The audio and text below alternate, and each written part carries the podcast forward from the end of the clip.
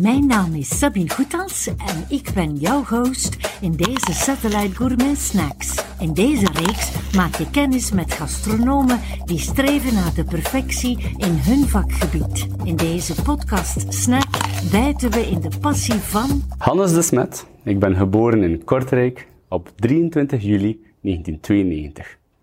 Ik woon in Kuurne, naast Kortrijk. Ik ben net getrouwd met mijn liefvrouwtje Alexandra de Meulemeester. Nog geen kindjes, maar wel een zeer lief hondje, Harvey. Ik heb hotelschool gevolgd in Riso in Kortrijk met een zevende jaar specialisatiejaar wijn- en drankkennis. Daarna ben ik gaan werken in Hertog Jan, beschouw ik als mijn bachelor. En dan heb ik het twee jaar ook nog in Hof van Kleven gewerkt, dat is dan mijn master. Ondertussen heb ik mijn eigen zaak, Wineblend, waar we cocktailadvies geven en wijnadvies en ook eigen cocktail catering. Daarnaast heb ik ook nog een, uh, enkele andere zaken, de Harvey Lewis Bar en ook Zero Bottled Cocktails. Wat is jouw gastronomische passie? Mijn gastronomische passie is cocktails, maar ook wijn. Ik ben een sommelier van opleiding, maar in de jaren in mijn carrière ben ik meer gegroeid naar een, een bartender, mixology principe. En uh, daar heb ik mijn hart aan verloren. Waar je met een fles wijn uh, het verhaal van de wijnmaker kunt vertellen, kun je bij cocktails zelf iets creëren. Net zoals in de patisserie, maar dan in vloeibare vorm met uh, fantastische destillaten, graag van Belgische bodem en eigenlijk een, ja, een nieuw verhaal brengen. De golden age van cocktails is aangebroken. Ik denk dat Vlaanderen altijd een klein beetje achterkomt in deze uh, tendens. Maar als je kijkt ook in de, in de grootsteden zoals Londen, New York, is dat al een tijdje aan de gang. En nu, na de gin tonic revolutie, beginnen we echt cocktails te ontdekken of zelf herontdekken met de oude klassiekers. Cocktails maken is meer dan gewoon wat drankjes bij elkaar uh, gieten. Het gaat over een, uh, een, moment, een verhaal brengen. Het gaat over de mensen, de sfeer uh, die je creëert. Het is altijd een magisch momentje als je een cocktail uh, geniet. Je bent op reis, je bent een, een, een, fijn moment aan het vieren met je geliefde of met vrienden. En als je dit kunt ja, complementeren met een heerlijke cocktail, die vers bereid is, is dat een fantastische ervaring.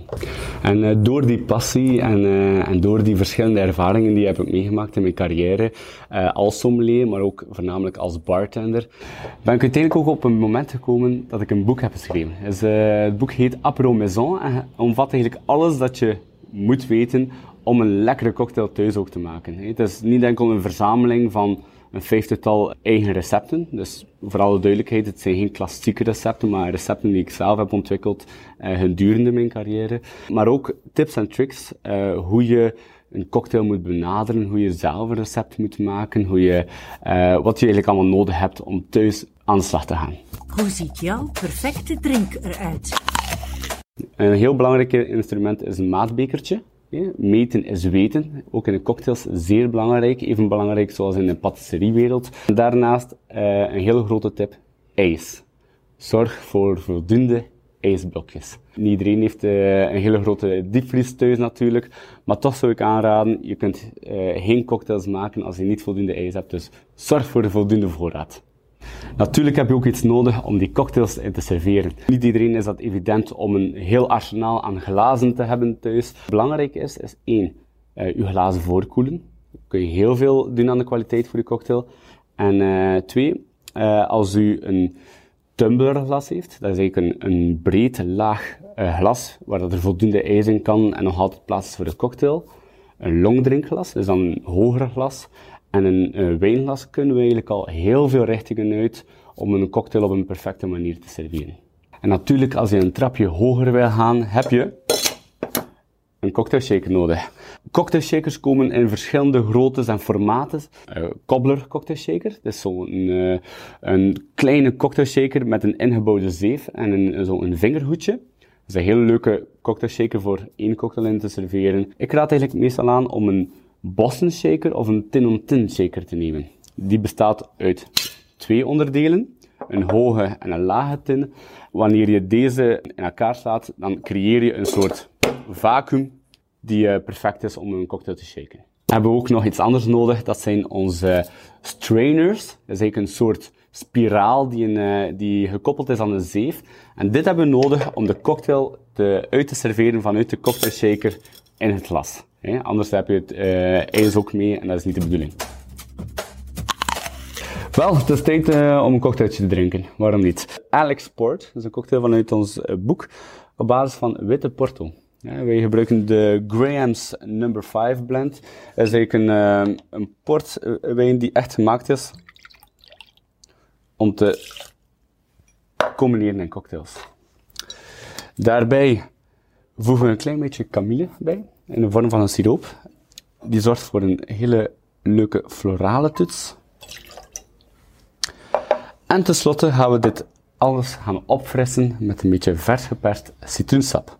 Ik zeg vers geperst, heel belangrijk om echt die fraîcheur te behouden. Vervolgens doen we het ijs erin en sluiten we de cocktailshaker. Nu gaan we 10 seconden keihard shaken. Belangrijk om dat heel krachtig te doen. Openen we de shaker. Voilà. En dan zie je eigenlijk al die kleine microbelletjes in de shaker. En gaan we dit gaan zeven, oftewel strainen, in het voorgekoeld wijnglaasje. Voilà. Met behulp van de strainer. Toppen we dit nog af met een fruitige tonic. En dan gaan we over naar de garnering. Ik gebruik hier een zesde van citroen, dat is eigenlijk de pel van citroen. En gaan we de buitenkant dicht bij het glas houden en knijpen we dit uit. Zo zorgen we voor een heerlijk citrusaroma aan de cocktail. Garneren met een vers takje munt en de export is ready to drink. Cheers! Wat is jouw best bewaard gastronomisch geheim?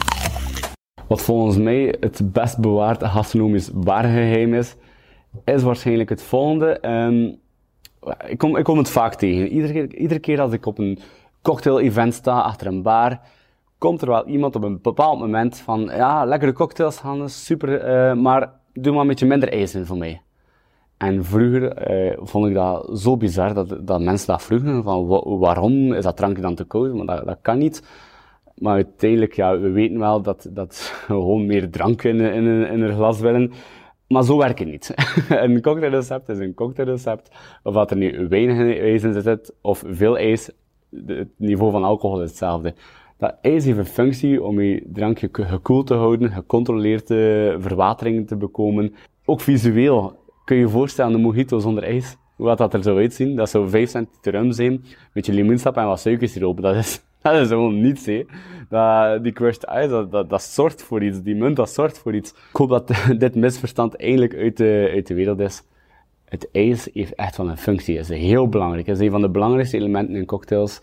En meer ijs of minder ijs betekent niet meer of minder alcohol. Wil jij meer inspirerende verhalen horen? Luister naar de podcastafleveringen van Satellite Gourmet op Google, Spotify of Apple Podcasts. Of ga naar ons YouTube-kanaal Satellite Gourmet voor video. Deze podcastsnacks zijn ook te vinden via Instagram TV.